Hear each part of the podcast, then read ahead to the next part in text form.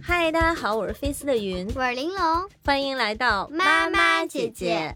今天我们进莫高窟看了九个普窟，三个特窟，对，所以咱俩聊聊飞天吧。哦，飞天飞天不是曾几何时你最感兴趣的东西吗？哦，对对对，当时去云冈石窟，你说还小啊，五嗯岁多，啥也听不懂，在石窟嗯里哼就是关注飞天。看飞天那你今天这一轮儿对飞天有了什么新的认识啊？就是飞天有女的，哦，因为云冈石窟是北魏年间的嘛，所以那个时候咱们看到的飞天大多都是男的。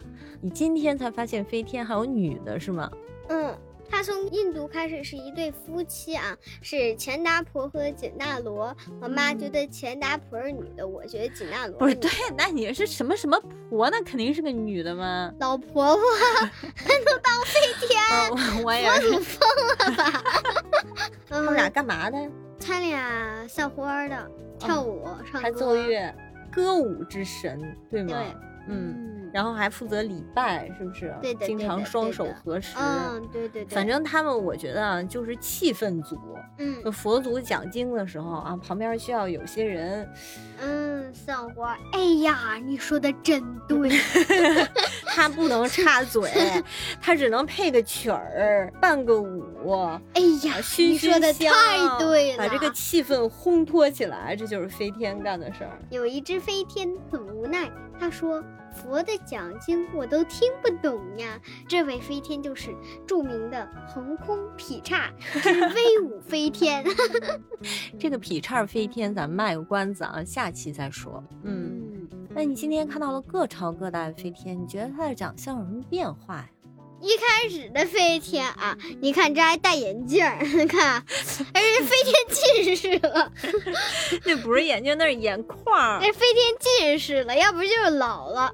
你可以在节目简介里面看到我贴出来的第一张图片，就是大概北凉北魏时代哈，直接照抄西域的飞天嗯，他们长得很壮硕，而且呢，最主要现在看比较搞笑，是因为它是用了西域的这种凹凸法，也叫嗯晕染你法。看，对，它晕染的层次非常丰富，色彩用的也非常厚，所以呢，就把起稿的时候它的这个身体轮廓啊就盖住了，所以他们会重新勾一次线，哎，把身体的各个部位区分开来。嗯，可是当矿物颜料氧化发黑之后呢，这些定型线就看着特别突兀对。其实真的复原出来，你再看它这个晕染就很自然了嘛。还是难看，是吧？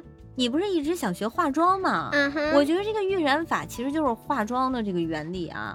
你看它鼻梁上跟眼窝，它都都是是白在色的，它是在打高光，它的这个棕色。嗯哼，就像咱们的修容粉，你以后想把你的脸修的小一点儿，你就要打阴影，高光部分凸出来，这就是西域的凹凸法。 哦。对，但对但对是对对它长得确实是不像中原人，对，所以就不扯这个了。反正你就是看不上西域飞天呗。对呀、这昔日飞天的大胳膊大腿儿的，谁能看得上呀？那从北魏到了西魏，嗯就开始有中原飞天了。神仙大 全，就中原飞天和西域飞天一起飞的场景。对，二百四十九窟就有一幅特别典型的，上面是中原飞天，下面是西域飞嗯天。哼，你可以看到，相比之下，中原飞天显得瘦弱了很多，西域飞天还是一如既往的强壮。还是像个木偶，还是不是人。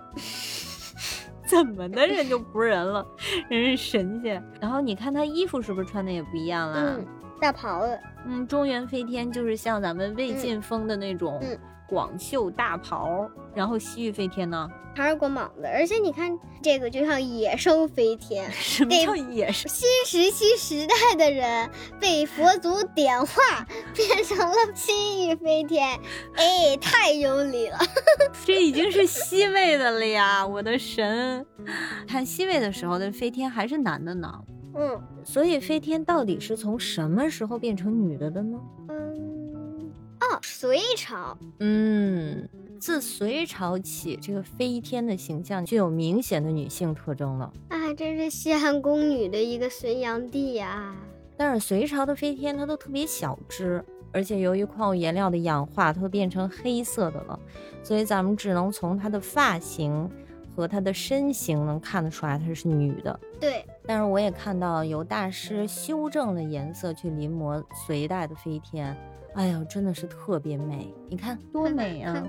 嗯，所以说，隋代的飞天给我的突出感受就是小巧玲珑，动感十足。就是你很少再能看到北魏时期那种静止的飞天嗯了。到了隋代，这个飞天就是成群出现，漫天飞舞。像一个个团团燃烧的火球，直奔佛祖。我也有这种感觉，因为隋代特别喜欢画火 焰火焰纹纹，对它要么是急速的俯冲下来，要么就是横插过去，啊乘云而上。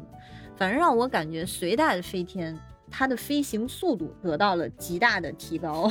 但是火焰纹一燃烧，而且你看这红色背景，把一个个飞天都给烧死了。对，啊，就像飞蛾扑火般 的。所以你最喜欢哪个朝代的飞天？唐朝嗯，唐朝就画美了，是不是？啊对，除了胖了点儿，还有双下巴，其他的没毛病。对吗？唐代的飞天已经完全中原化了。他的胖不是那种，就是特别肥满的那嗯种，不像是小猪崽肥儿。 小猪崽儿。嗯，唐代确实它的丰盈是那种健壮美啊，该胖的地方胖，不嗯该胖的地方也不胖。